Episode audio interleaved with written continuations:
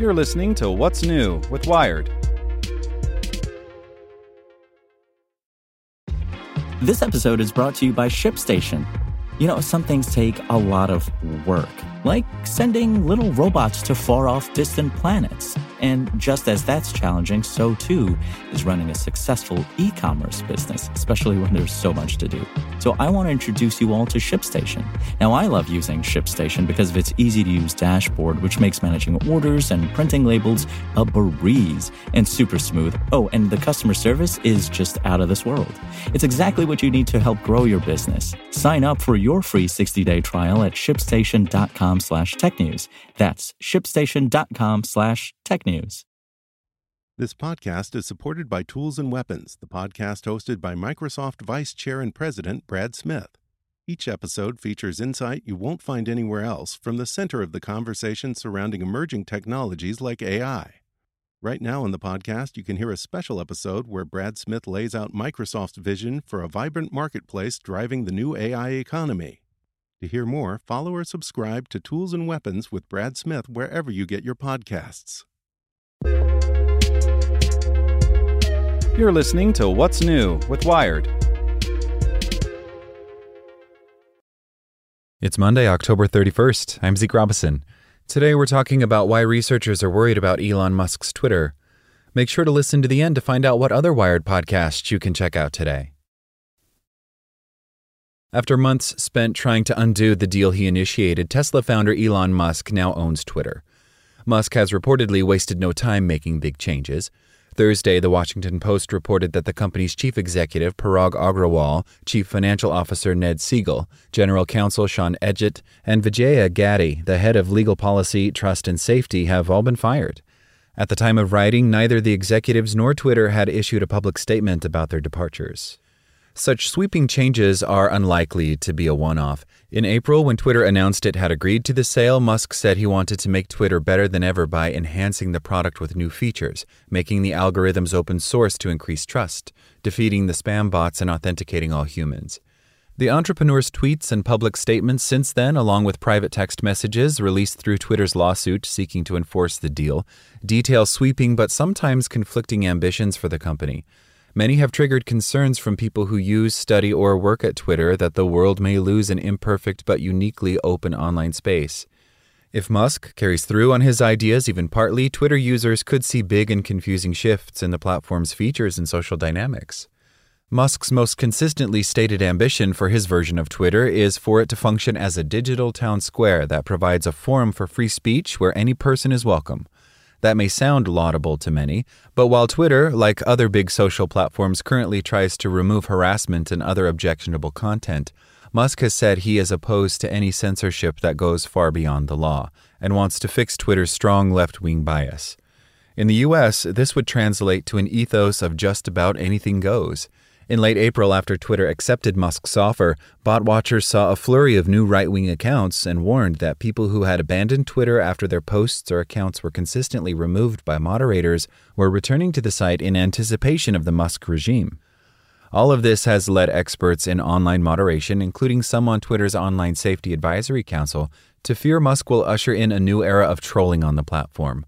A Musk owned Twitter could be disastrous for women and marginalized communities already facing abuse and targeted harassment on the platform, says Christopher Bouzy of Bot Sentinel, a popular bot detection system. Musk said at a Financial Times event in May that he'd reverse the ban that kicked Donald Trump off Twitter after the January 6th insurrection, calling the decision morally wrong and flat out stupid. But in a private text message, he also claimed that Twitter is obviously not going to be turned into some right wing nuthouse, and said that he will be aiming to be as broadly inclusive as possible. Musk has suggested that making the algorithm used to rank tweets open source could quash fears of any particular views having an advantage on the platform. His text messages showed that his interest in the idea may have originated with Twitter co founder Jack Dorsey, who wrote that the service must be an open source protocol, much like secure messaging service Signal.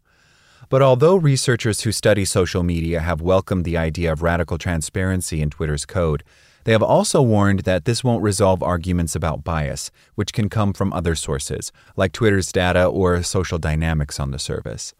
Researchers at Twitter said that in the US and several other countries last year, right leaning accounts got more of a boost from its algorithms than left leaning ones. Similarly, expert bot trackers have thrown cold water on the idea that Musk is likely to be able to sweep all the automated accounts off the platform. Musk has also said he would make big changes on Twitter's business model, which is heavily dependent on advertising. The New York Times reported in May that in a presentation to investors, Musk claimed he would cut the contribution of ads to the company's revenue from the approximately 90% it makes up today to less than 50%. Much of the shift was predicted to come from a big jump in subscription revenue. Jean Burgess, a professor of digital media at the Queensland University of Technology in Australia, who has co authored a book on Twitter, believes Musk will seek to expand Twitter's experiment with Twitter Blue, a version of the app that for $3 a month grants users access to features like the ability to edit and undo tweets. But while that may boost the platform's business, she thinks it may undermine Twitter's role as a digital public forum by limiting full participation to those who can pay. Musk's suggestion that all Twitter users should be verified has sparked similar concerns because many people are not able to safely reveal their identity online. Part of Musk's business plan appears to be to cut costs and workers at Twitter. In text messages, he expressed concerns about the company's expenses and unhealthy headcount compared to that of other social media companies. Musk has told investors he plans to slash Twitter's 7,500 strong headcount by 75%, according to the Washington Post a move that has triggered employee protests and the drafting of an open letter that warns such an action would be reckless, undermines our users' and customers' trust in our platform, and is a transparent act of worker intimidation. In fact, Musk has already helped reduce the number of people working at Twitter. Current and former employees have said throughout the acquisition saga that many people left the company due to uncertainty or concerns about the entrepreneur's plans. More than 500 staff members have left in the last 90 days, according to LinkedIn data analyzed by Business Insider. I, like everyone, read his texts, and he looks like he wants quick changes to things that seem very important to the company, says one former Twitter employee who left during the takeover process and believes Musk wants to gut the company. In a private text message exchange with investor Steve Jurvetson, Musk said he intended to do away with the highest level of executives and manage software development at Twitter himself.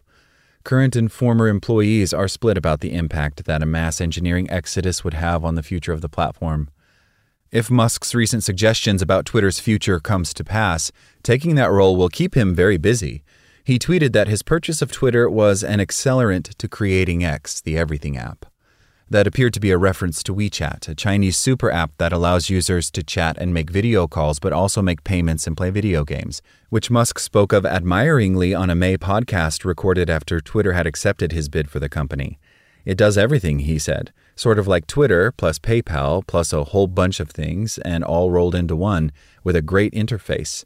It's really an excellent app, and we don't have anything like that outside of China. Twitter has already attempted to break out from short messages with audio service, Twitter Spaces, and newsletter platform Revue, but mimicking WeChat's expansive offerings would be Musk's most ambitious change to the platform. Those would not be altogether welcome changes. As Musk takes his seat at the head of Twitter, it's not just staff members who are thinking of jumping ship. Twitter's users, the very thing that makes the site a viable public forum and therefore a potentially viable business, are talking of their last week on Twitter. If their threats are more than hot air, that could perhaps be the biggest change of all. Make sure to check out our other Wired podcasts. Today in Wired Business, when Aptos rose from the ashes of Meta's Diem digital currency project, it aimed to be the fastest crypto network. Instead, it just angered its fans. Checking in on Wired Science, keeping rodents off Santa Cruz Island is an exhausting task. But now conservationists are getting an assist from an AI powered surveillance system. And on Wired Security, your anti malware software may not work if you upgraded to the new Mac OS, but Apple says a fix is on the way. Listen to these stories and more at wired.com/podcasts. Thanks for listening to Wired. Check back in tomorrow to hear more stories from wired.com. Want to learn how you can make smarter decisions with your money? Well, I've got the podcast for you. I'm Sean Pyles, and I host NerdWallet's Smart Money Podcast. Our show features our team of nerds, personal finance experts in credit cards, banking, investing, and more. And they'll help you make the most of your money while cutting through the clutter and misinformation in today's world of personal finance. You'll get clarity on strategies to help you build your wealth, invest wisely, shop for financial products, and plan for major life events. Listen to NerdWallet's Smart Money Podcast wherever you get your podcasts.